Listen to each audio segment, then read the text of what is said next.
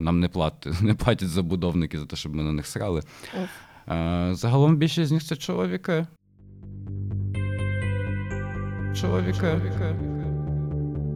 Мы по привычке не говорим почему-то, что это за название подкаста и кто мы. Чоловіки. Ем. Ну, Тому що всі вже повинні знати, що це карта Варшавяка. Тут Віра Попова зі мною сидить, а мене звуть Павло і Да, Павло Луговий, так, Луговий, Луговий. Луговий. І це наш другий сезон, другий епізод. Мгм.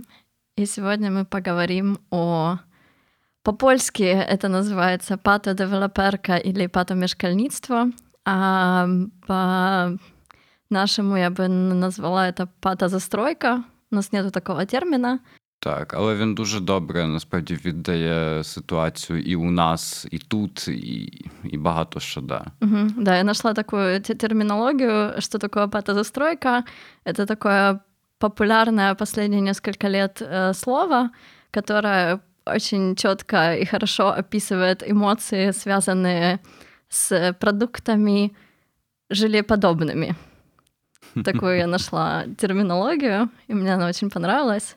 На самом деле мы сегодня будем говорить о застройщиках, о том, как строятся сейчас э, жилищные дома, комплексы в Польше, не только в Польше. Э, тоже, наверное, немножко поговорим об Украине. Очень много у нас тоже таких э, примеров э, патологического патологического поведения застройщиков э, и патологического вообще э, вида жилья, которое сейчас предлагается на рынке найма и на рынке э, продажи квартир, домов и так далее. Так, бо загалом е, пато, патозабудова, чи патопомешкання, чи патожитлове питання це не тільки про криві будинки, е, найчастіше десь на субурбіях. Сабурбия. Субурбіях, так. Десь за містом або в якихось е, дивних, погано скомунікованих житлових е, районах міста. Е, Це ще й про поведінку, про емоції, про те, як людям там живеться або не живеться. Теж про те, що хтось хоче нажитися.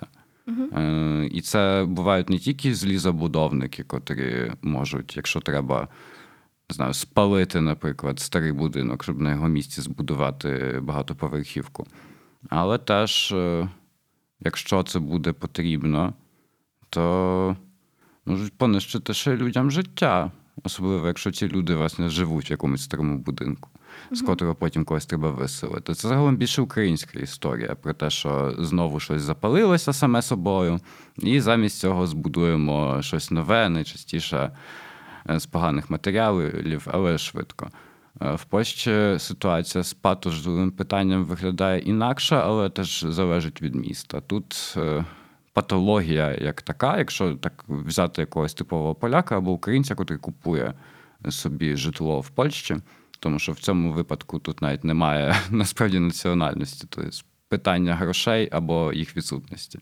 І, власне, якщо запитати таку особу, чим для тебе є патодевелоперка, чи там патопомешкання, чи просто погане помешкання, що завгодно, ну то вони найчастіше будуть розказувати в залежності теж від своїх, е, скажімо так, е, історичного досвіду, або про старі комуністичні соціалістичні е, будинки, де криві стіни, погана акустика, найчастіше погані сусіди, бо це теж впливає насправді на нашу перцепцію, наше розуміння. Тесновато. Так, що все тісно, балкону нема, або балкон маленький, або збоку хтось е, постійно знає, недопалки тобі кидає на твій балкон. І для тебе це одразу, звісно ж, буде все якось там спроваджуватися разом до того патопомешкання. Друга частина людей, особливо та, яка власне купувала ці нові, е, нові помешкання, нові квартири, намагаються знайти Е, Ще одне відповідне слово, тому що в Польщі теж позмінювалось право, і не всі помешкання, які віддають зараз до вжитку, можна назвати е, квартирами. Деякі називаються інвестиціями. Ну тобто, якщо хтось купив собі таку інвестицію, про що ми теж поговоримо пізніше, можуть е, патодевелоперкою чи патопомешканням назвати, наприклад, новий, нове ЖК десь там на далеко за містом, е, огороджене, звісно ж, парканом, до якого під'їжджає в ліпшому разі один автобус на півгодини. Е, Таких помешкань там може бути, е, не знаю, з- з 10 будинків разом, якщо це не багатоповерхівки, а так звані сегменти, типу ці дуплекси. Тут у мене так, так, може, пентхаус. Е, Тобто ці де- декількаповерхові будинки для однієї родини. Тобто не багатоповерхівка, тільки, ну, як в нас це просто називається дом. Не знаю, як у вас. Частний дом. Так, Не? власне, приватний, приватний будинок. І може бути, власне, в такому, скажімо так, ЖК, е, таких приватних будинків з 10 штук. Е, Люди найчастіше всі ж, звісно, з автомобілями, тому що інакше ти з цього ЖК не виїдеш. Е, Самі себе, скажімо так, за. Заганяють в постійні затори, тому що комусь треба виїхати, хтось, е, звісно ж, перед вхідною брамою в'їзною залишає е, ту автівку. І потім люди стоять в заторах спочатку в себе в ЖК, потім на головній трасі до міста, потім ще в місті.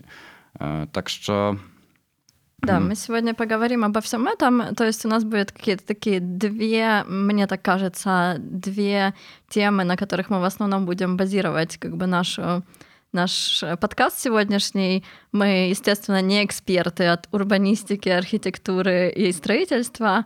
а Мы а, зато прочитали одну книгу, которую Павло посоветовал, очень классную, и в основном на ней будем как бы базировать прочитав большую багато книг, але ця нам запала до душі дуже на, сильно. на тему, да. А, то есть это будет книга Лукаша Дрозды, м, которая вышла в этом году, и которая называется «Дюры в земле. Патодевелоперка в Польше», в Польше, то есть «Дыры в земле. а, Пата застрой, строительство в Польше». А второе, второе направление — это просто наш опыт и какое-то то, что касается э, нас непосредственно и всех, кто когда-либо искал, ищет или будет искать э, жилье, в котором можно жить, которое можно купить, ну, в основном, которое можно снять. Эм, вот. Э, Павло, расскажи, может быть, немножко про эту книгу, о чем она, может быть, ты знаешь что-то о авторе? Автор я знаю те, що він 90-го року народження, тобто він дуже молодий. Е, При цьому він урбаніст і політолог. Тобто, це вам не просто дядько, який розповість про те, як правильно будувати ЖК, а от ще й людина, яка розуміє політичні процеси. І в його книжці це час від часу видно, теж видно, скажімо так, то який, якого світогляду загалом є Лукаш Дрозда. Е, З цікавших речей. я би перейшов насправді більше до книги. Тому що про, про Дрозду я знаю дуже мало, знаю, що він молодий, і це загалом багато те, що пояснює. Хоча він варшав'янин, наприклад, з- за походженням. Тобто це не людина, яка сюди приїхала і потім мусила сама шукати помешкання. Тільки людина, котра мешкала загалом в файному районі міста, трохи за містом, але близько до електрички СКМки яка на свої очі бачила, як, е, скажімо так, його райончик дуже сильно змінюється, і де цієї патодевелоперки стає все більше і більше. Угу. Тому що сам Лукаш Дрозда мешкав в такому м, район, який вже в Варшаві достатньо давно з 30-х років офіційно. Тільки в 30-х роках це ще вважалося таким дачним, скажімо так, масивом, в котрому тільки багатші люди собі купували помешкання. Найчастіше це були євреї.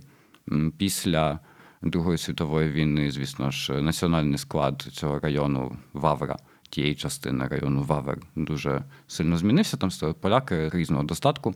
Але та специфічна, майже дачна така забудова, тільки добре запланована, з доступністю усіх потрібних послуг, і що найважливіше цієї СКМ, тобто електрички, була для них, скажімо так, е, ну, вони просто мали цей доступ до всіх потрібних послуг.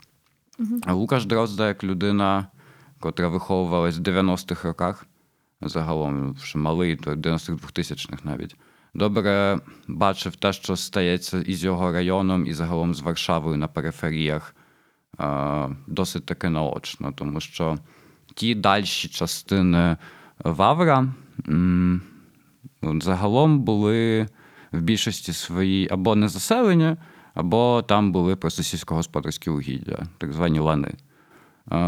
Після змін е, політичних, тобто після 89-го року, ці сільськогосподарські угіддя, по-перше, було набагато простіше е, змінити їх призначення сільськогосподарського на помешкальне. Тобто можна було там вже будувати не якісь сараї або не тільки управляти там пшеницю жито, а- а будувати там ці будинки.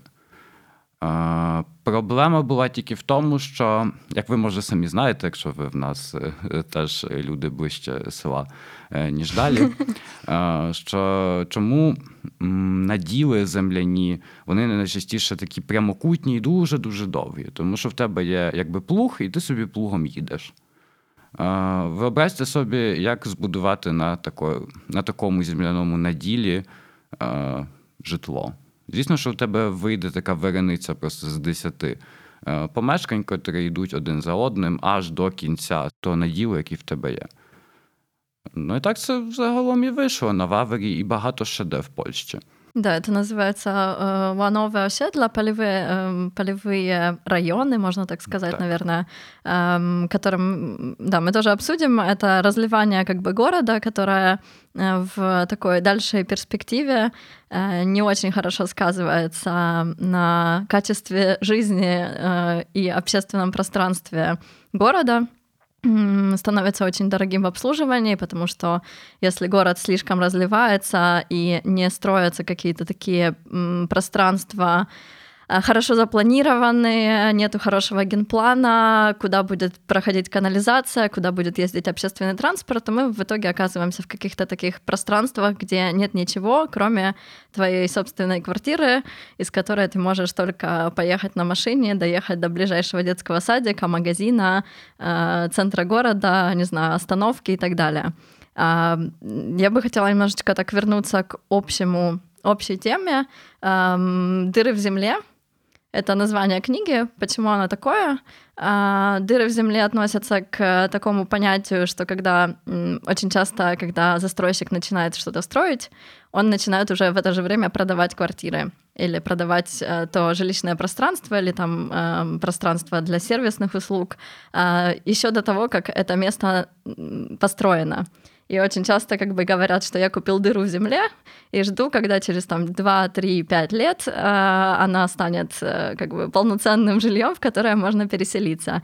Но также можно подойти с другой стороны к этому м, названию дыры в земле, как дыры в системе, которыми пользуются те же самые застройщики, а, чтобы обойти определенные правила строительства и правила даже, может быть, не, не такие, которые записаны в законе, которые не прописаны, как они этим пользуются, как они ищут этих дыр, и что в итоге получается, и какого качества жилье, и какого качества жизнь мы в итоге потом получаем как э, потребители.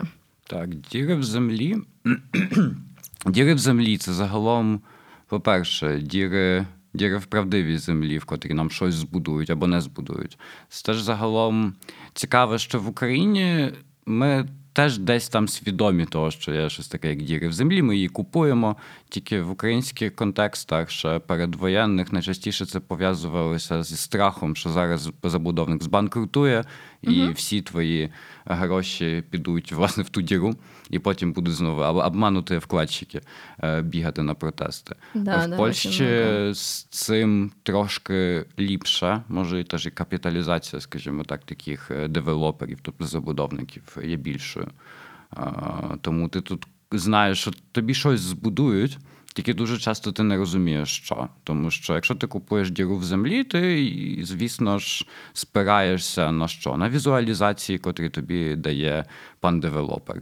Або пані девелоперка. Тут насправді хижий капітал да, немає Но, к сожалению, мне кажется, это очень тоже патриархальная Так, сфера, е, где... з того, що пише Дрозда, так, бо ми маємо, маємо тут в Польщі двох-трьох найважливіших забудовників, тобто Dom Development. І зараз не будемо наступних вже називати, тому що ми якби нам не платять, не платять забудовники за те, щоб ми на них срали. Загалом більшість з них це чоловіки. Найчастіше, не найчастіше. Є там приклад одного Він з ініціалів своїх е, зробив собі назву фірми. Е, Тобто ініціали, ініціали, і потім є construction. Зараз всі це змінюють на distraction. Бо і так це трохи виглядає в плані міського середовища, тому що те, що він будує, неважливо де це, чи на периферіях, чи в самому центрі міста, найчастіше виглядає як distraction або як Хонконг. Але про це ми теж можемо поговорити, тому що у нас тут в плані забудови і в плані урбаністики ми творимо дуже багато нових слів, навіть швидше, ніж ліваки у себе тут про гендери. Так що в цьому плані у нас є хонкон... хонконгізація, гонконгізація Варшави, коли ми будуємо просто 150-поверхові багатоповерхівки біля себе, а середній метраж там 15 метрів.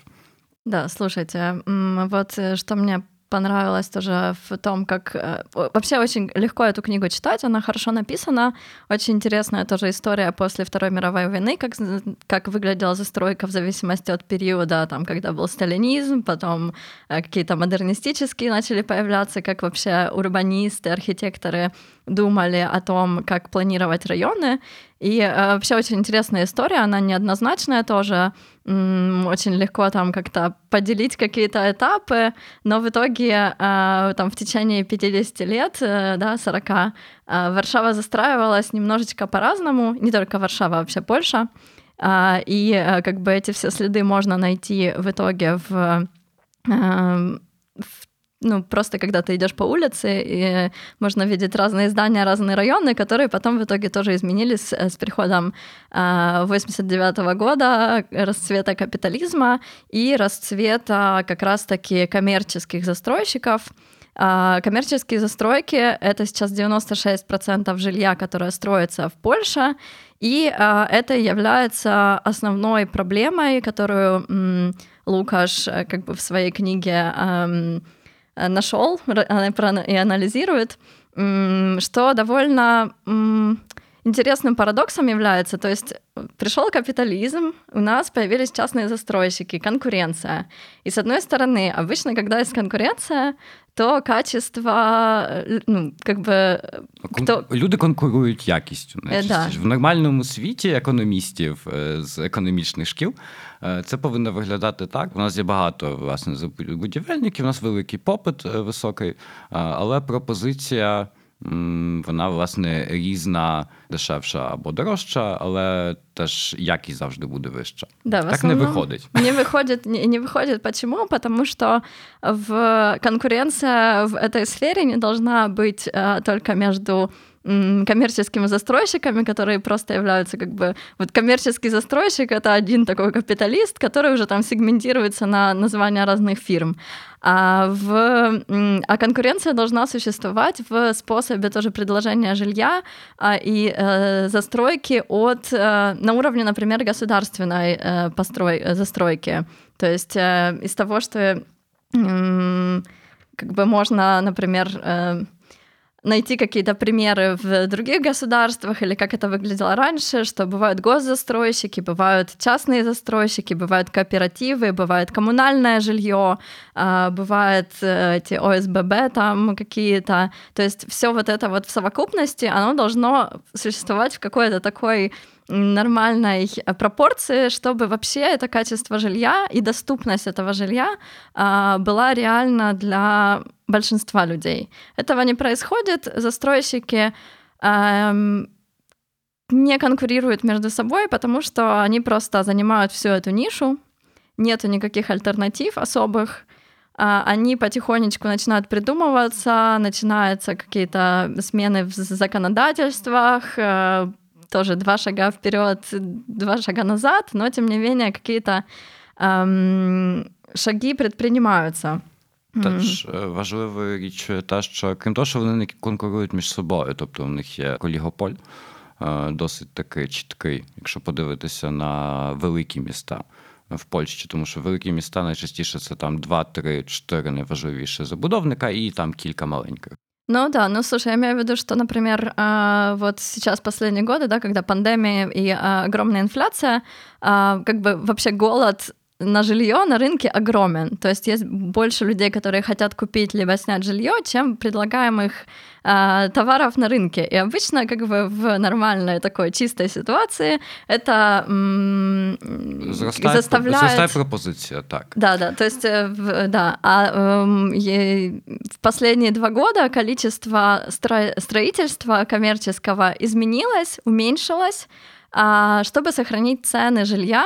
то есть цены жилья не падают, а просто э, строительство становится меньше, становится меньше предложения на рынке, и, соответственно, как бы мы остаемся в такой же ситуации, как потребители, когда нам нечего ждать а, того, что, окей, сейчас вот инфляция, вот э, как бы меньше людей могут купить, могут себе позволить купить, поэтому сейчас мы можем ожидать того, что цены немножко понизятся, и вот э, в этот э, промежуток времени вскочить со своим там капиталом, если мы там что-то отложили. Такого вообще не происходит сейчас. Цены жилья просто безустанно растут, все хотят иметь э, собственность в собственности жилье.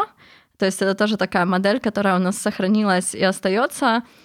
Хотя вот Лукаш говорит о том, что ам, вот это вот э, желание иметь в собственности жилье это не единственная формула, по которой можно э, функционировать, особенно в последние вот сейчас, э, не знаю, война, война в Украине нам наглядно показывает, что владение жильем это не стабильная инвестиция, это не стабильность, то, что вот нам и нашим родителям казалось вот главное жилье купить, жилье, машину, хорошую работу, и вот это вот мы себя обеспечиваем на будущее, на старость нашим детям какой-то капитал.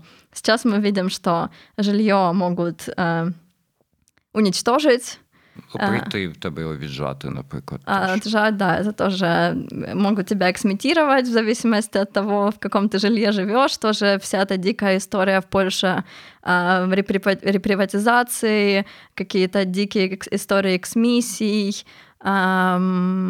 все это очень сильно поставило под знак вопроса вообще вот это чувство стабильности, когда у тебя есть свое жилье. А, и м, Загалом з цікавих речей е, про тебе переб'ю, перепрошую. да, пожалуйста, А, а то я уже не знала, как продолжать. Власне, перш за все, е, так, попит, попит є. І попит дуже стрімкий і високий, теж десь там за справою осіб з України, котрі так з від 2015 року досить таки багато помешкань купують, особливо в великих містах. Е, Пропозиція не росте або росте досить таки. Як, як слимачок, не, не дуже швидко. Ну, просто да, спек- спекуляционная как модель Так, работает. тому що можна завжди залишити, скажімо так. Ти ж хочеш, щоб твоя маржа була 20-30%. Ну, от вона тобі залишиться, е, якщо ти будеш будувати менше, ніж е, є попит. А попит буде досить високий, особливо зараз, в цих часах передінфляційних, коли росли доходи громадян, е, досить таки високо. Кількість відданих до вжитку помешкань була і так нижчою, ніж будувалось в соціалізмі. Тут зараз я не буду розповідати, що це соціалізм був супер, і тому тоді було добре, а зараз все погано. Тільки в соціалізмі збудували одного року, в 76-му, якщо не помиляюсь, 286 тисяч помешкань нових.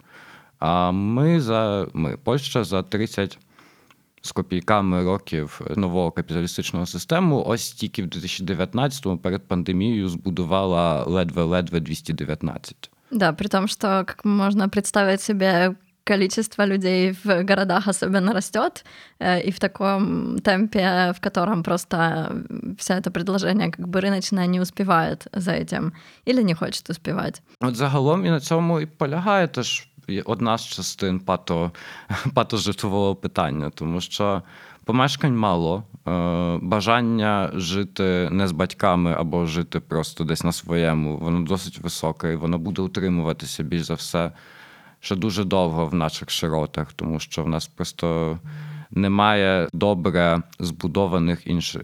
Добре збудованих альтернатив, скажімо так, інституційного найму на багато років, як є в Австрії е, або в Німеччині.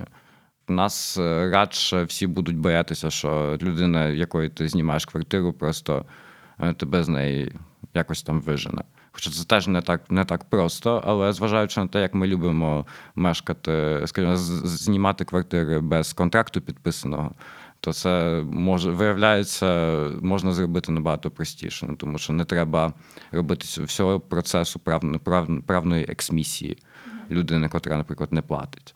А Тільки просто на брук її ви- вибрасуєш і кінець. Мгм.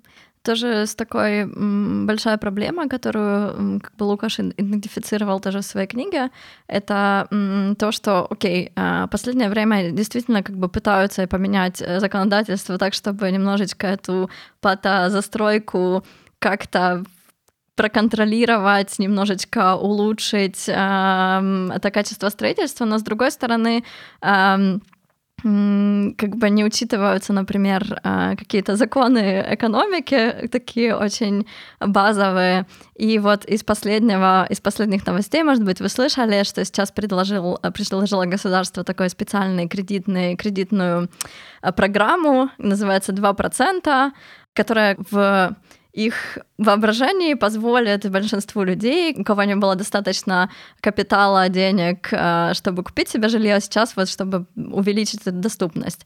Она сильно лимитирована, то есть те люди, которые могут вообще участвовать в этой программе, это тоже там свои вопросы вызывает.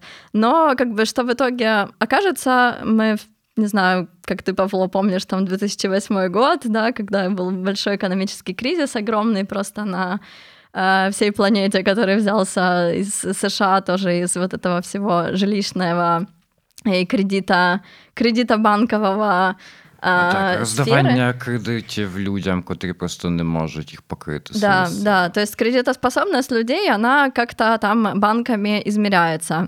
И сейчас вот эта кредитоспособность как бы искусственно а, понизилась, то есть м, этот лимит твоей кредитоспособности, он стал ниже, и, а, но эти а, программы, они там, например, на 10 лет, 10 лет тебе доплачивает государство там какую-то определенную сумму до кредита, а потом ты должен платить все-таки сам. Что за эти 10 лет произойдет, какая будет инфляция, что с тобой будет через 10 лет, никому неизвестно. То есть может оказаться, что через 10 лет все эти люди, которые а, взяли на свою максимальную кредитоспособность тоже вот эти вот о, дикие займы, окажется, что через 10 лет просто никто не сможет их выплачивать, или 90% не сможет их выплачивать, и снова будет какой-то коллапс.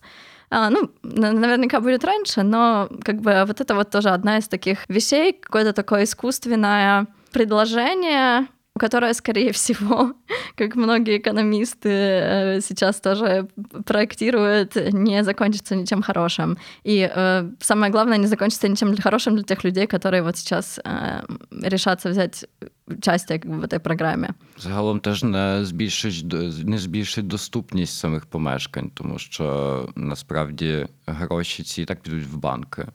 Е, Люди потім поберуть ці кредити і підуть купувати помешкання у цих же девелоперів, котрі власне тера- зараз не мають жодного резону, щоб будувати більше. Ну да, плюс эти доплаты, они же идут не откуда-то, они же идут тоже с налогов.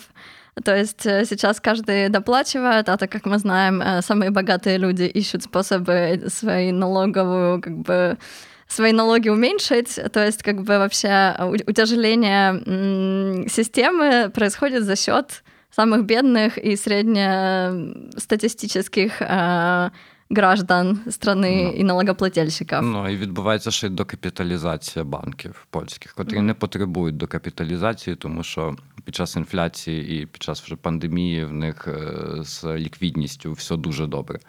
Ну ладно, да, ми це одне з немножко- питань, е, що насрали вже на банки, ми молодці. Тобто вже двох обидали забудовників і банки, ще державу трохи теж. Але ми весь перший сезон загалом польську державу хаяли дуже сильно. Ну і похаємо ще трохи. Е, Перед кредитом 2% е, була інша програма. Е, Називалась Помешкання плюс, Мішкання плюс, котра не вийшла, тому що польська держава в певних моментах просто не може сконсолідуватися навіть між урядовими агенціями, котрі контролюють одні й ті ж політики. Ну, то між- помешкання плюс було ближче за західноєвропейській моделі е, будівництва. Тобто ми збудуємо вам на земельних наділах від е, польської залізниці комунальне житло, ви будете собі його сплачувати з фіксованою квартплатою, там 1500 злотих, неважливо. Це і так було вже набагато нижче за 50-метрове помешкання в Варшаві, ніж е, будь-де. Е, Ну і ви собі його сплачуєте і отримуєте потім власність колись, там за 30 років, неважливо. Ну і, і що? Обіцяли 100 тисяч таких помешкань, в- вийшло збудувати півтори тисячі.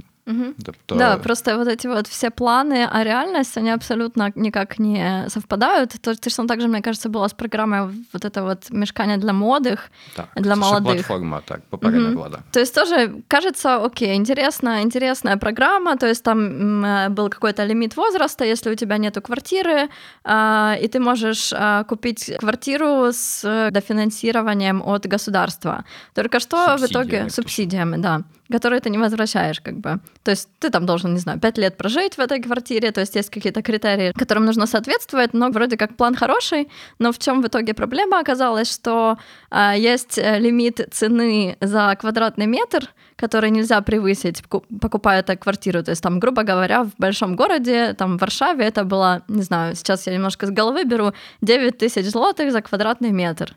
Найти такую квартиру в Варшаве нереально. То есть даже если реально где-нибудь очень далеко, в каком-то ужасном состоянии, где ты еще должен перед тем, как туда заедешь, сделать какой-то огромный ремонт, Або ти заїдеш і не виїдеш звідси, тому що звідти ніц ні- не їде, і говоримо і про дороги, і про все. Тобто, Да, но в основном как бы просто нету таких квартир на рынке. То есть никто не может воспользоваться этой программой не потому, что он не соответствует критериям, а потому что квартир на рынке таких нету.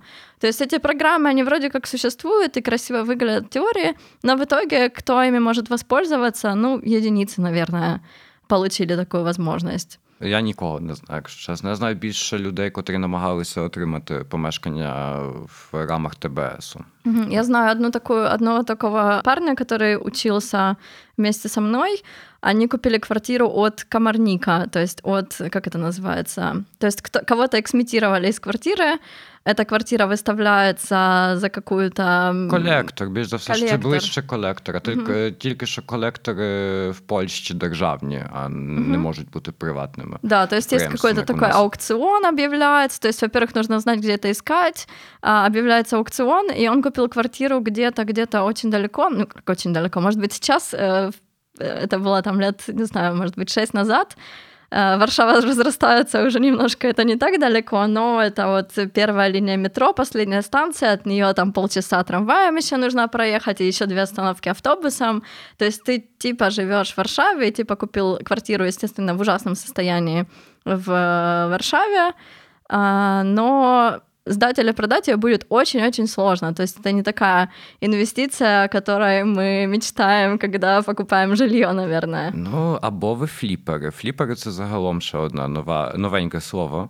Е, Люди, котрі займаються обертом помешкань. Тобто ти швидко купуєш, е, робиш малесенький капремонт. е, За малесенький. наличку обычно За- покупаешь, так. потому что, поэтому, ну да, потому Так, что и выигрываешь продаешь, как бы с другими. Ну, і покупателями. прода- І продаєш з націнкою. Загалом фліперів е, в Варшаві розвелося дуже багато. Зараз їх трохи при- пригамувала така інфляція і те, що попит почав знижуватись.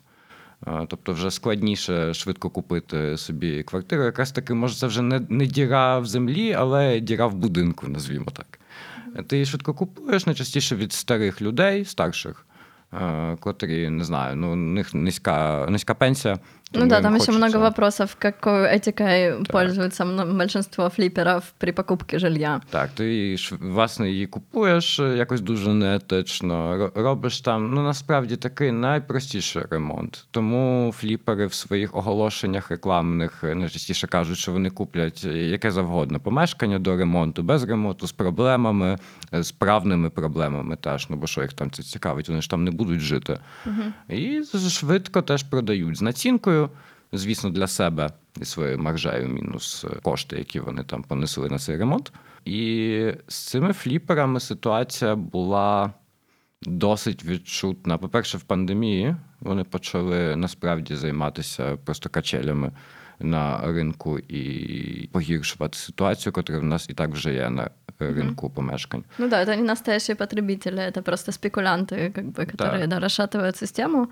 Ам, Ну і власне проти них е, в нормальному світі є так званий кадастровий податок, тобто від е, наступного помешкання, дуже часто дуже високий. Е, у нас він, звісно ж, тут його не можуть впровадити, тому що політична нарація така: як це ви можете стару, стареньку бабушку тим страшним кадастровим податком ще й добити? В неї і так пенсія 1300 злотих. Угу. Тільки можна зробити кадастровий податок від другого помешкання або третього. Ну, але нас не роблять навіть від нульового. Я что слышала, першого. что будет там от шестого, вроде как, не знаю, ввели Ну. этот закон или нет, но, но там тоже какие-то штуки, типа в рамках одного ЖК, например. То есть это если какой-то уже такой инвестор, который хочет выкупить целый подъезд, то, возможно, он там что-то побольше заплатит. Э, Но в итоге, да, это не защищает от всяких флипперов. Ну, посмотрим. Может быть, э, как бы Лукаш тоже в своей книге говорит, что как бы есть какие-то такие шаги и законы, которые имеют смысл, они какие-то такие продуманные, но в итоге потом одновременно принимаются какие-то другие законы, которые немножечко нивелируют всю эту ситуацию, и нету какого-то такого понятного направления, и рынок просто в хаосе. Но а как бы уже так более приземляясь к, э, не разговаривая о такой экономике и каком-то широкой системе, то чем характеризуются сейчас э, вот эти новопостроенные квартиры большинство? Это первая вещь, которая, наверное, каждому может прийти в голову, потому что вы либо жили в такой квартире, либо кто-то из ваших знакомых живет в такой ще квартире. Это теснота, то есть эти 9-метровые, 16-метровые, 20-метровые квартиры. 20-метровые это вообще кажется ок, да, на сегодняшний день а, какой-то размер. А, Плюс а, теснота не только внутри квартиры, а теснота между домами, куда смотрит твое окно, видишь ли ты, как, не знаю, ходит голым по квартире твой сосед, слышишь ли то, что делают э, все в твоем подъезде, А, И теснота тоже связана как бы вообще с общественным пространством вокруг э, этих застроек. То есть э, очень часто, мне кажется, Киев это тоже такой отличный пример вот этих вот ЖК закрытых, где как бы застройщик обязан построить детскую площадку, но нету никаких регуляций, как эта детская площадка должна выглядеть, или как должно выглядеть это биологически активное пространство. Это или газон, или деревья. Это большая разница, что там будет. То есть либо это будет какой-то клочок земли, который типа типа для того, чтобы всем было мило и зе- и зелено, э, либо детская площадка, когда мы знаем, просто какая-то стрёмная качеля стоит, или просто в каком-то посреди подъезда, не знаю, Так, что-то клітка странное. метр на метр і в ній качеля. Це і українська, скажімо так, е, реалії, і польські реалії. В Польщі тут дуже багато пабліків на Фейсбук, на Фейсбуку. Е, Є один найважливіший польський обози мішканьове, котрий якраз таки постить постійно фотки най, найстрьомніших е, дитячих майданчиків в, рі- в різних районах. Це не тільки питання Варшави або інших великих міст, тільки це розливається насправді і на менші містечка. Не знаю, там, де не знаю, 200 тисячний Жешув, казалось би, ну там все з землею в них проблем там немає. Але і там ми бачимо метр на метр, просто тому що. Для тебе, як для забудовника, найважливіше це витиснути якнайбільше метрів, котрі ти можеш продати. Мгм. Ну да, и в- вот эти вот все балконы, э, которые засчитываются как жила- жилая площадь. Мне кажется, что сейчас тоже закон принимают или Так. приняли уже, что этого не будет считаться. Но да, в итоге все вот эти вот, э, не знаю, Странна лоджія, яка в тебе займає півбудинку. да, да, да, да, Півцього. да.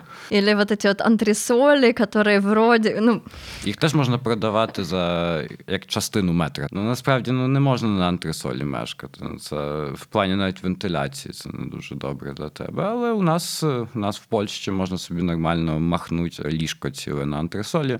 І в такому разі ти тут маєш трохи метрів до продажу, але теж можеш продати ще менше помешкання. Ну тому що це студія, патіо студія, де є в тебе на антресолі ліжко. Це ж так класно. Ну да, то есть как бы окей, мы можем даже купить какую-то относительно неплохую там большую квартиру, да, или в нее заселиться, но в итоге что вокруг нее? Это тоже оказывается очень важно в итоге. Э, Если тебе где проводить время, если где малым бизнесом и средним открываться, чтобы предлагать тебе э, свежий кофе по утрам, если где твоему ребенку пойти в школу, э, если недалеко остановка, а что если ты сломаешь ногу или заболеешь или постареешь, как потом будет выглядеть как бы твоя жизнь в этой квартире? То есть ты будешь как бы заложником этого пространства, либо либо как бы все-таки ты будешь жить где-то, где все эти услуги доступны і продумані. Ясно. Щоб, щоб не було знову трохи по на цей, по, поб'ємо в соціалізм. Плюсом старих е, совєтських чи там соціалістичних е, райончиків є те, що там завжди зелено, по-перше, по-друге, завжди є послуги. Або місце, де ці послуги розмістити. Тобто школа будувалась, не знаю, садик будувався, будувались якісь павільйони, які потім кооперативи можуть здати під е, не знаю, магазин, крамницю, що завгодно. Е, В соціалізмі проблема була в тому, що це не будувалось все одразу, будувались спочатку будинки, потім добудовувалось все інше. Це тут дуже класний є фільм. Він новий, якраз таке, але добре це показує про Бекшінського, про е, польського артиста, художника. Дуже класний, якраз таки спра... перевірте для себе Бекшінського, тому що він не кожному пасує зі своєю стилістикою. І в цьому фільмі про нього була історія про те, як вони купили собі вже родина, чи купили, отримали квартири в 70 якомусь році. Класно видно, що в тебе, виходить, збудована ця 11-поверхівка одна, напроти тебе ще інша, а всередині між цим всім, де буде потім колись школа, павільйон, ще нічого немає. Зараз це все є, але пройшло багато часу. В новому будівництві проблема в тому, що навіть не передбачується місце під те, що не знаю, там хтось збудує вже тобі цю школу, наприклад, місто як таке. Е, Тому що міста теж є можливості будувати школи, і вони цим займаються. Тільки дуже часто буває така ситуація, що вони не мають де цього зробити, тому що все так густо забудоване. Е, І загалом люди змушені потім їздити так до інших шкіл. Місто добудовує додаткові поверхи, наприклад, до шкіл. У мене так сталося в моєму районі, хоча там насправді.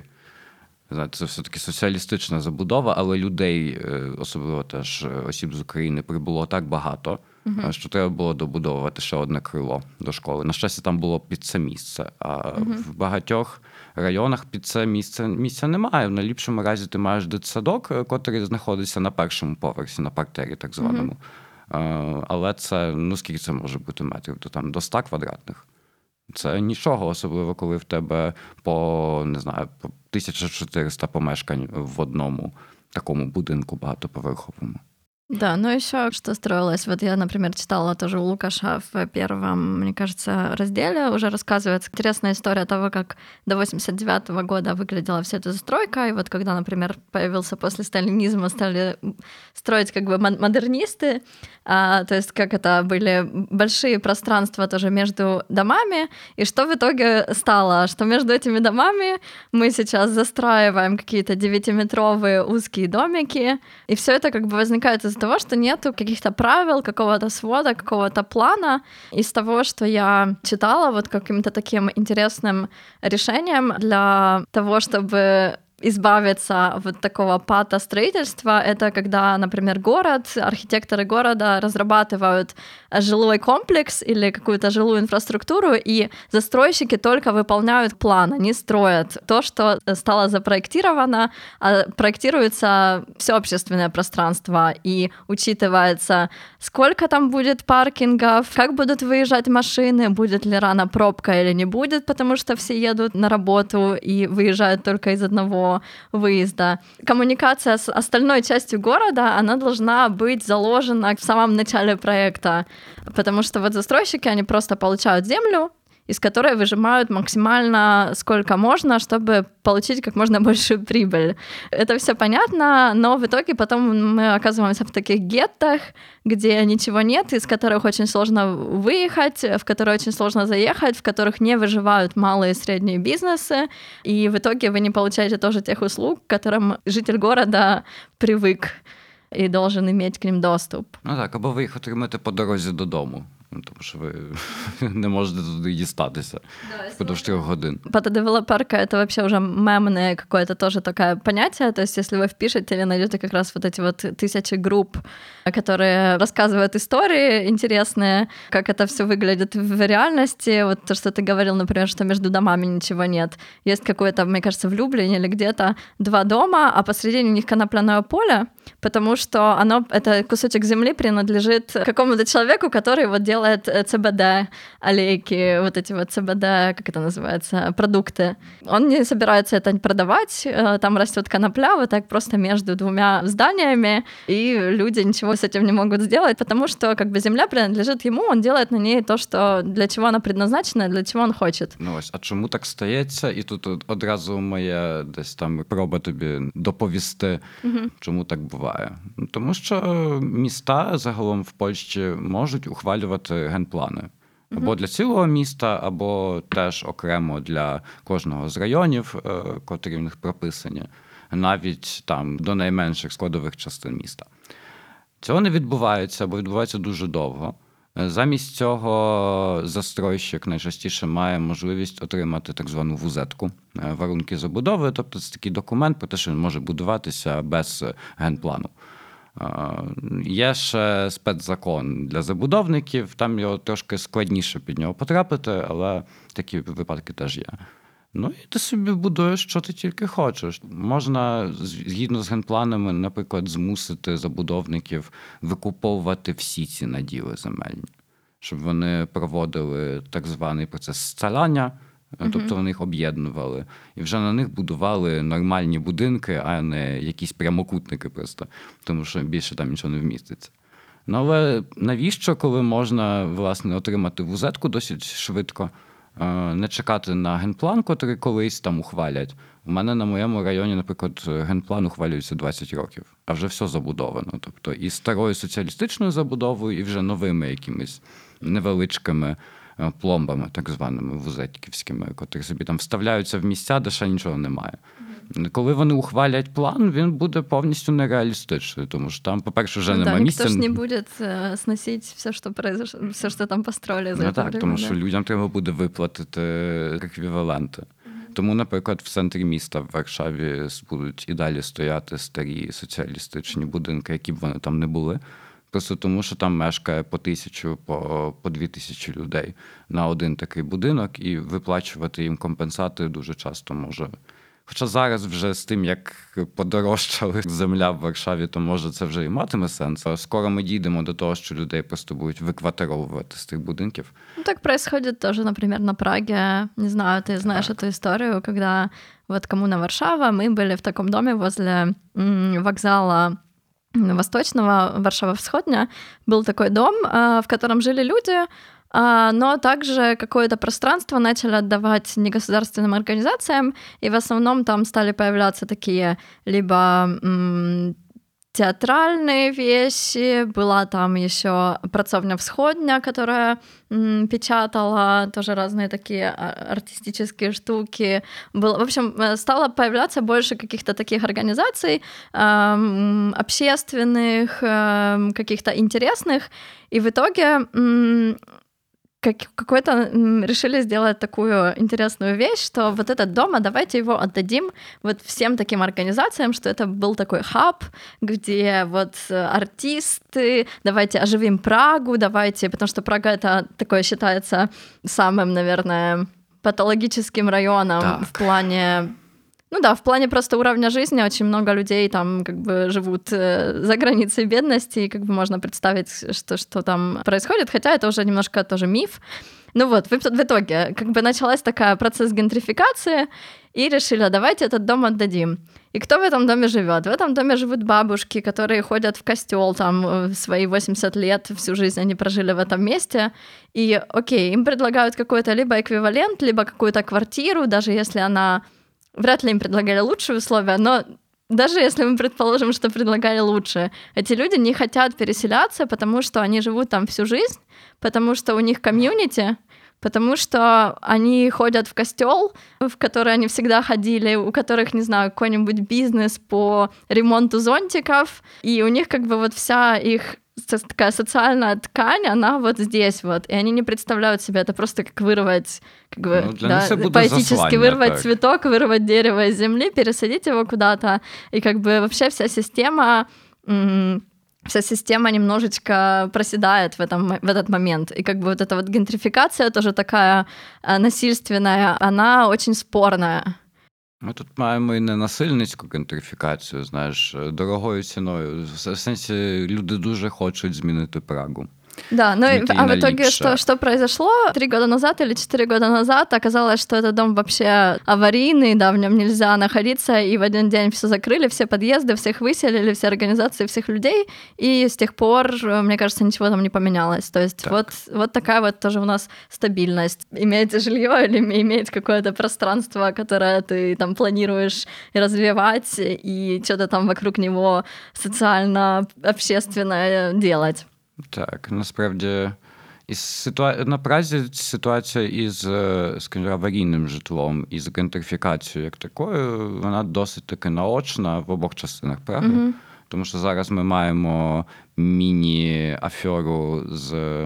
Бо це вже Пра- Прага південь, південь так, полудня. Е, Там є фабрика Перун, е, на ній собі те, зараз намагаються збудувати забудовники новий житловий масив, але, на жаль, для них е, там під охороною архітектурною знаходиться один з примислових ангарів, але загалом він якби охороняється, так знаєте, постольку поскольку. Тобто вони можуть над ним надбудувати що завгодно. Главное его не трогать. да, Так, типа. головне, щоб його відреставрувати згідно по- побажанням пана консерватора. Пані консерватор в, Варшаві головна архітекторка, це вона, пані Левіцька. Ну, що сталося? Вони вигадали план, в якому ці всі новонабудовані нові будинки в районі цього ангару, вони його якби не те, що закривають, але воно все так побудовано на таких сваях, що цей ангар видно, але не так всередині. Або навколо нього собі просто збудовується така фортеця е, з нового житлового масиву. С- Сердце, сердце жилого Так. комплексу, да? В нас таке вже сталося ближче Ронда Вятрачна, це головна, е, скажімо так, головна площа, площа, не площа, комунікаційна розв'язка мого району Грохова. Е, Там, де була стара понадстолітня пекарня, але, на жаль, охороною була е, під охороною був тільки цоколь, фасад цієї пекарні. Тобто не, не цілий будинок, але головна стіна біля вулиці. Що сталося? Туди прийшов забудовник, набудував в цій пекарні цілий собі новий комплекс, е, залишився тільки цоколь і якась там частина старої ліпніни. Відреставрованої. І все, і цього вистачить. Ну да, и это как бы легально, да, все, Так. все по Все правилам. легально, ніхто всё. не має питань. Мгм. Да, вообще таких как бы историй, как, как обойти вот эти вот все правила, которые существуют, их очень много. Я, например, вот когда готовилась к подкасту, то смотрела там тоже всякие э, статьи, к- с примерами просто такой патозастройки такими прям э, яркими и м, смешными, хотя на самом деле в итоге это не смешно, да, когда мы думаем об этом глобально. А, И там, например, был пример такого э, дома, мне кажется, Варшава Весова, то есть такой район тоже под... эм, Один з новіших районів. Да, Він один із до- нових районів. Додався до Варшави в 2004 році. И там такой строится дом четырехэтажный, который явно выглядит, что там как минимум 8 квартир, но на табличке информационной перед этим домом застройщик, когда строит, там должна быть у него разрешение на эту стройку и разрешение тоже на какую-то конкретную стройку, то есть на что она выдается. И на этом разрешении написано, что это стройка отдельно стоящего одноквартирного дома, то есть такого частного дома. И что в итоге, что с этим будут делать? Э, Его сначала построят, на него получили разрешение как на одноквартирный дом, его сначала построят, а потом будут пробовать легализировать и менять одноквартирный дом на многоквартирный дом. То есть уже легче будет застройщикам, легче получить разрешение на какую-то инвестицию, которая не соответствует тому, что они в итоге построят, а потом просто это перерегистрировать. Это, естественно, займет какое-то время, деньги, но э, кто будет сносить? Очень, очень редко сносятся такие уже построенные дома. Скорее всего, просто через пару лет э, это этот дом перерегистри- перерегистрируют, продадут эти 8 квартир, а возможно уже продали. Ну ось. Ну тобто, це теж ситуація досить таки часто, коли ти постфактум просто потім намагаєшся чиновникам пояснити, що ну тут уже є, що є.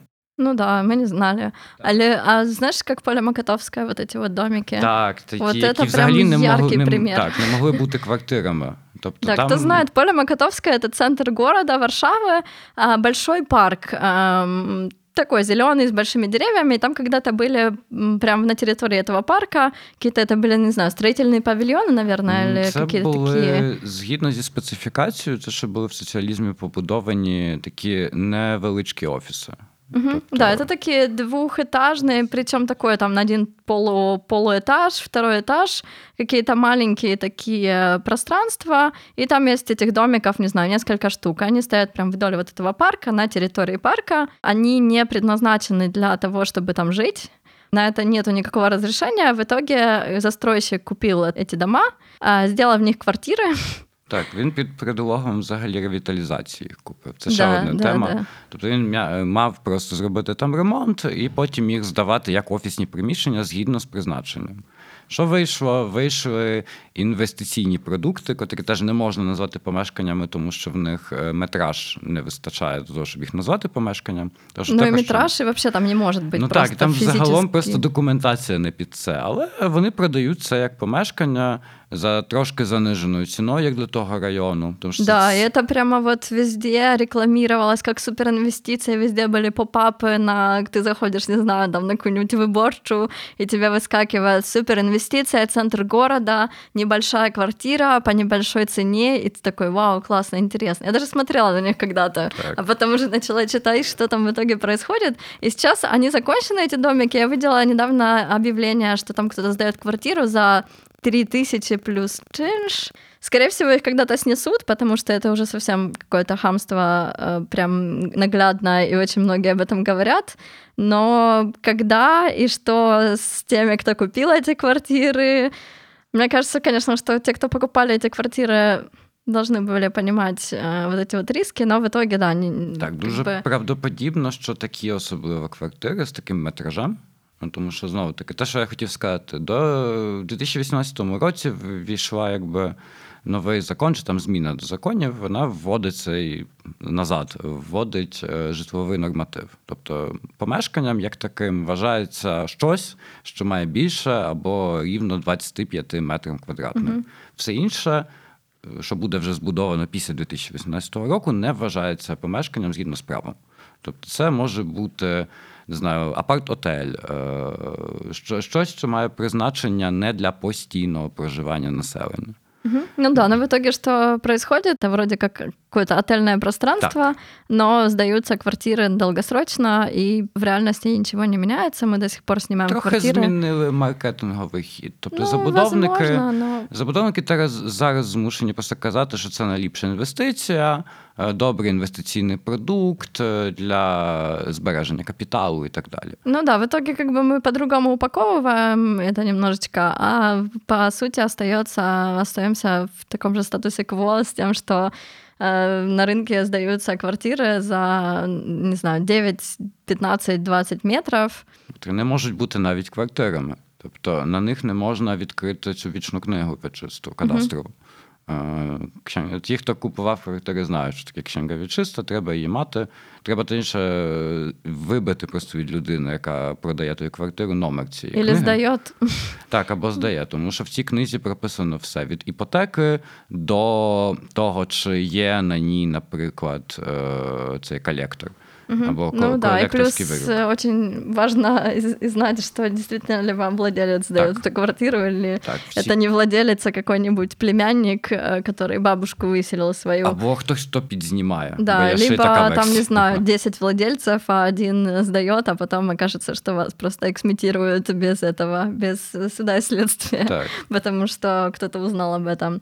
Да, ну, на самом деле это тоже, знаешь, такой м, острый вопрос, э, точнее, не острый, а вот мы говорим, да, что вот это плохо, вот это плохо, а в итоге мы те люди, которые эти квартиры снимают, и снимают без договоров, за большую цену, потому что просто нет выбора. И сейчас вот тоже сколько людей приехало из Украины, А, Это люди, которые не знают языка очень часто, которые а, не в глазах э, людей, которые сдают квартиры, очень часто не м, благонадежны.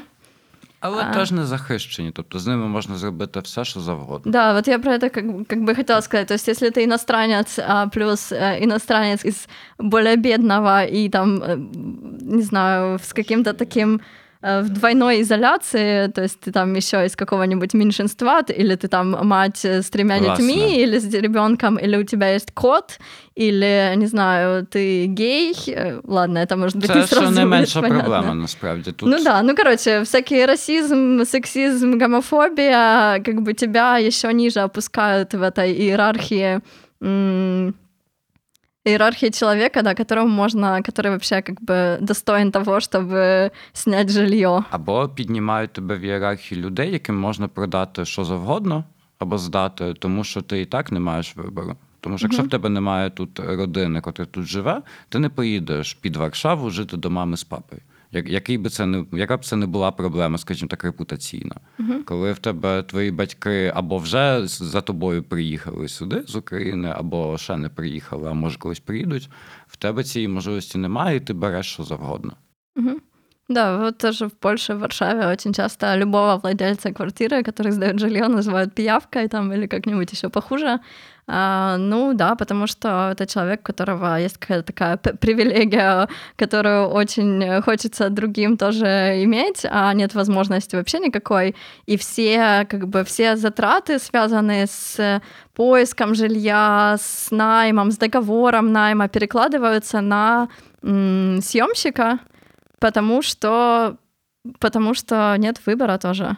То есть я, не знаю, я в итоге заплачу за вот эту вот умову найму оказионального, которая стоит 400 злотых, которые мне говорят, что я должна заплатить, просто потому что я знаю, что я буду еще месяц искать такую же квартиру или вообще не найду. Ну, или так, а про- пройду... з попередньої треба вже зараз. Да, то есть как Тобто, бы ты просто остаешься в такой ситуации, где, ну как бы, что, что ты можешь делать, какие у тебя альтернативы есть? Ну, ось і на цьому завжди б'ються всі копія, особливо коли не знаю, хтось там висміює або намагається зробити більш голосною ситуацію з тим, що хтось продає людям гівно. Гівно, Мгм. яке не має 25 метрів квадратних, там нічого немає, ні, нікуди ти не виїдеш. Що ми чуємо від е, коментаряту, так званого? Ну, тут же ж вольна воля, і можна собі вибрати що завгодно, і ніхто вас не змушує купувати л- або знімати квартири тут, виберіть собі іншу. Тільки Ну це да. не працює так, як в магазині, де тобі не подобається цей майонез, тому ти купуєш інший майонез. Тут ти повинен з'їсти цей майонез вже зараз. Потому что ты голодный. Так, і тут у тебе або цей майонез, або ти голодний і їдеш е, їсти майонез кудись за 300 кілометрів, або нікуди не їдеш, тому що це трохи теж не так працює. Що а в Варшаві не можу знайти свою квартиру, поїду в Вроцлав. Ну це блін, і в Україні так не працює. Мгм. Чому повинно працювати у Польщі?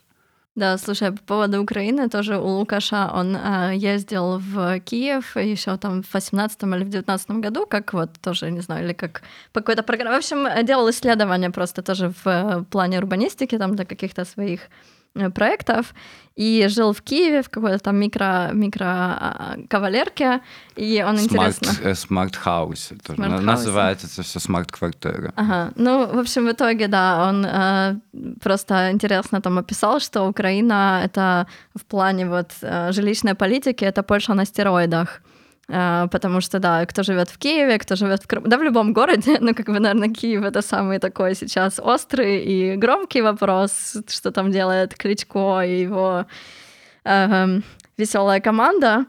Ну да, кто, не знаю, кто не был в Крыму и не видел вот эти вот застройки еще со времен, э, ну да, послевоенных, наверное, да, все эти самострои, которые больше, чем э, то, к чему ты пристраиваешь что-то. Я, кстати, вот интересно рассказывал, в Харькове э, пару лет назад э, появилась какая-то такая новая постройка, магазин 1200 метров. И потом, когда начали смотреть в документы, что, что это в итоге, как он появился, что это за магазин, то оказалось, что по документам это э, реновация 60-метровой квартиры. То есть к 60-метровой квартире достроили 1200, но это, к слава богу, не прошло. Это было настолько, типа, уже болт, Так. настолько, эм, ну, вот чересчур перешли какую-то вот черту, не знаю, сколько там метров перешли эту черту, но перешли, в итоге это снесли. Ну да, вот эти вот все киевские ЖК или вот эти вот... э, не знаю, какие-то ремонты дорог, ремонты эм, районов целых, когда ты как пешеход вы, выходишь из метро, и чтобы перейти дорогу, тебе нужно пройти по подземному переходу 20 минут, обойти полрайона э, ночью по гололеду э, в страшном месте, где тебя сейчас гопнут. И вот это вот как бы у меня такой опыт э, вот Так. в последнее время с Киевом, который у меня был м, прошлой зимой еще. Ну ось. И ничего не меняется. Мне кажется, война усугубляет э, всю эту коррупцию и всю Ну, эту... Війна збільшує попит, по-перше, на помешкання, тому що люди тікають не всі за кордон, теж тікають десь там всередині України. Вони теж хочуть щось купити, якщо в них є гроші. Да, слушай, в Хмельницком квартира сейчас 10-15 тысяч гривен. Это просто какие-то огромные деньги. Так. А, и люди, да, сдают, потому что очень много людей приехало в тот же Хмельницкий. И да, Моя ненька Полтава, вона ще в цьому плані гірша, бо ми маємо, знаєш, Харків збоку. Частина населення, Харків величезне місто, Полтава не дуже. І багато людей переїхало, особливо з Саутівки, теж, до котрих там нема до чого вертатися зараз. З Харкова до Полтави. Ну і з них деруть просто три шкури. Якщо в тебе немає знайомих в Полтаві, котрі знають, як піти до цього челіка і йому розповісти, що ти не будеш тут брати по 20 тисяч, то найчастіше ти ну, платиш ці гроші. Платиш і шукаєш собі щось в людських цінах або їдеш потім з тієї Полтави. Тобто це одне. А стосовно того, як ти блудила по Києву, ми тут маємо в Варшаві таку ситуацію, тому що в Варшаві будується метро. Будується воно на захід зараз. Залишилась остання частина це три станції на зах- західній частині міста на районі Хшанов. Ну і що? Вони будують станцію під жил, жилмасівом, звісно ж, і все буде супер. Тільки щоб збудувати станцію, треба перекрити дорогу. Перекрили дорогу, не їздив вже нічого. Тобто була є- одна єдина автобусна лінія, і то це був короткий автобус, тому що він не міг протиснутись на тій вуличці. А зараз немає навіть того, і люди по 30 хвилин е, йдуть до найближчої станції. А угадай, как выглядят э, предложения жилья в том месте. А там предложення жилья, жилье возле метро. Ну, да, тобто жилье возле метро, там- или там типа через полгода закончится стройка, и вы будете жить на, возле линии метро Я- 5 минут уже так, сейчас. Там навіть цілий район так називається метро, метро Хшанов. Тобто, а метро там буде в 2028 році, в ліпшому разі. У мене навіть таке є. Я живу біля планованої третьої лінії метро. Третя лінія метро це в ліпшому разі 2030 якийсь рік. У нас з'явилось вже два райони під назвою Метро Грохов, метро щось там ще. Тому що люди куплять. Тобто люди куплять і так. Тут немає, насправді не треба Да, бавитись в даже супермаркетинг, метро, бо там район насправді суперкласний для них. Вже і без того метро. Але ну, це ж завжди є можливість ще, не знаю, до, добити ціну до 15 тисяч замість 14 500. І про, про це насправді є патодевелоперка. Про те, що ми мешкаємо в маленьких квартирах, про те, що ми не до кінця За знаємо. деньги. Так, ми не знаємо до кінця, чи нас не виженуть, наприклад, з цієї квартири, тому що ми не підписували умову або Или просто не знаем своих прав даже, Так. или не хотим тратить на нервы, и это тоже огромный стресс, э, типа отстаивать свои права против э, более защищенного м, так. противника, Так, назовем это особливо, так. коли це не просто якась бабушка, яка тобі здає квартиру, а, наприклад, холдинг, тому що це теж проблема Варшави, що холдинги просто скуповують цілі, Цілі дома, да. дома. Останньо на Щекерках, це такий теж новий район. Варшава дуже близько центру, е, центру міста. Е, Такий холдинг, який просто здає потім квартири, викупив майже цілий район, 1400 квартир. Мгм. На Муранове сейчас, вот, мне кажется, два таких дома. Я всегда еще мимо ходила и смотрела, что там так везде во всех окнах одинаково стоит вот пылесос как-то, одинаково что-то висит, и потом я уже через какое-то время на форум Мурана, в форум моего района, э, смотрела, да, что кто-то говорит, ну вот это просто как бы фирма, которая занимается тем, что сдает жилье в основном э, работникам иностранным каких-то корпораций. Э, это жилье очень дорогое, но у них там есть, не знаю, спортзал, им ничего не надо там делать, эм, как бы это такой Под, в деяких ну, навіть кухні пральні, не точніше, кухні стиралки нема, тому що є кухня і пральня на цілий район. Да, это типа продается как очень такое классное, элитное, э, где можно, не знаю, выйти и поработать в пространстве возле фонтана в лобби, где там охранник сидит на входе, и ты вообще чувствуешь себя победителем этой жизни. Так. Вот, э, да, а вокруг как бы дома и люди, и Ну і теж дуже багато людей, котрі могли купити там квартиру, але не можуть цього зробити, uh-huh. тому що фірма вже все викупила. Uh-huh. Тут е, знову таки ясно, що поки що зараз знімати квартиру від фірми поки що безпечно і добре, тому що це ще досі тільки проміль е, цілого ринку. А уявіть собі, коли такий холдинг, чи там фірма, добрий холдинг це дуже велике слово, буде викупляти все більше і більше. Вона ж почне диктувати варунки під себе, умови. І куди ти дінешся? Поедешь просто до іншої фирмы. ну, тобто... ну да, плюс они как бы устанавливают какие-то цены и не переживают за то, что какая-то квартира будет простаивать там месяц, потому что ну, для них это небольшие потери, а они берут такие деньги, что а, могут себе на это позволить, и, и как бы как выглядит эта конкуренция на рынке. То есть у тебя есть супердорогие квартиры, какое будет оставшееся предложение, никто не будет сдавать тоже а, по нормальным ценам. Слушай, мы уже записали почти час 15. Может быть, какую-нибудь э, мораль? Моя мораль така: я як людина, котра мешкає в мікрокавалерці.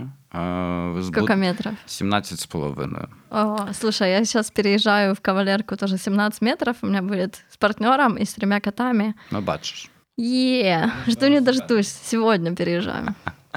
А в тебе в новом будівництві чи в старом? Не-не-не, в старом, это почти в старом городе, там очень классный вообще двор, а, вообще как бы классный дом, но квартира очень маленькая, кухни, естественно, нет кухни, это просто печка в коридорчике, зато есть ванная. Але в тебе теж одне вікно, так? Э, два окна. Да, Бачишь. вот она классная, что она, знаешь, как бы потенциально для одного человека даже она неплохо выглядит, то есть там толстые стены, то есть там акустически окей, хотя там, конечно, дверь входная такая из картона, поэтому все слышишь с подъезда, но как бы потенциально классное тоже жилье там для одного человека, а, если, может быть, его еще бы немножко перепроектировать, то было бы окей, но да, в итоге как бы Ну, пато, патодевелоперка просто с іншої стороны. Ну да, так плюс само, как бы, что так. в старом городе под окнами постоянно будут э, пьяные туристи, которые Я поют скажу, пісні. що твоїх п'яних туристів проще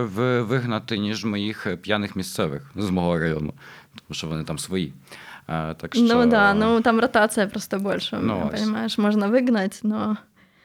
Um, ну да, лучше не выгонять, конечно, я никого выгонять там не собираюсь, скорее я туда быстрее перееду, uh, надеюсь на это, но пока цены жилья остального в Варшаве мне этого вообще не позволяют сделать, поэтому окей. А, ну, извини, я тебя перебила, не, твою... Ну, я мою тираду про те, як я тут 17,5 метрів. 17,5 метрів. Я не мучуюсь, насправді. В моєму випадку патодевелоперка не спрацювала Просто тому, що в мене забагато плюсів, які не нівелюють мінус, яким є метраж. Uh-huh. бо я живу в нормальному районі, де є доступність 15 хвилин на, до всього, що треба. Договором, Павло? Так, у мене а? є договір, і в мене дуже класна пані, яка мені здає цю квартиру. А скажи, як ти зняла ту квартиру? По, по знайомству, По знайомству, так. Да? Тому вот. що мій колега просто поїхав жити в Німеччину, а його мама, вона класна жінка, але вона вже не в тому віці, щоб займатися великим бізнесом. Тому їй важливіше, щоб хтось там жив і щоб вона не простаювала. Ну, вот те же самое, у меня такая же история, но если бы я только приехала, я бы эту квартиру никогда в жизни не нашла, она никогда не была на рынке. Это просто такое жилье, где кто-то жил из твоих знакомых, э, сказал, что переезжает, и ты быстро, хоп, э, решился. Да, в общем... э, Це загалом теж дуже велика патодевелоперка в тому плані, чи пато, патопомешкання, в тому плані, що якщо в тебе є дуже велика асиметрія інформації, якщо в тебе є вже тут колеги знайомі, о, особливо корінні варшав'яни чи там в якомусь третьому поколінні, шанс, що в них буде квартира, якась знайомих їх, або в них ще одна по бабці, або ще щось, набагато більше. Тому в тебе є шанси замешкати в якомусь нормальному місці, з котрого тебе не турнуть, і де, якщо в тебе будуть якісь питання, ти зможеш їх вирішити. мгм, Да, это жилищный дарвинизм у нас тут. В цьому плані вільний ринок нічого не регулює. Вільний ринок регулює кількість майонезу на полицях. Помешкання, на жаль, майонезом не являються. Да, это та же среда, которая должна все-таки быть контролироваться, э, как и медицина, как и вообще какие-то такие социально важные институты. Тож це та частина ж такої нашого світу, нашої реальності, в котрій е, питання до цієї суспільної тканки, яка там живе навколо тебе, теж дуже важливе. Тому консультації е, з мешканцями, наприклад, при будівництві чогось або ревіталізації, це дуже класна річ. Тільки, на жаль, що їх не дуже багато, плюс люди часто не знають, що з ними можна проконсультуватися.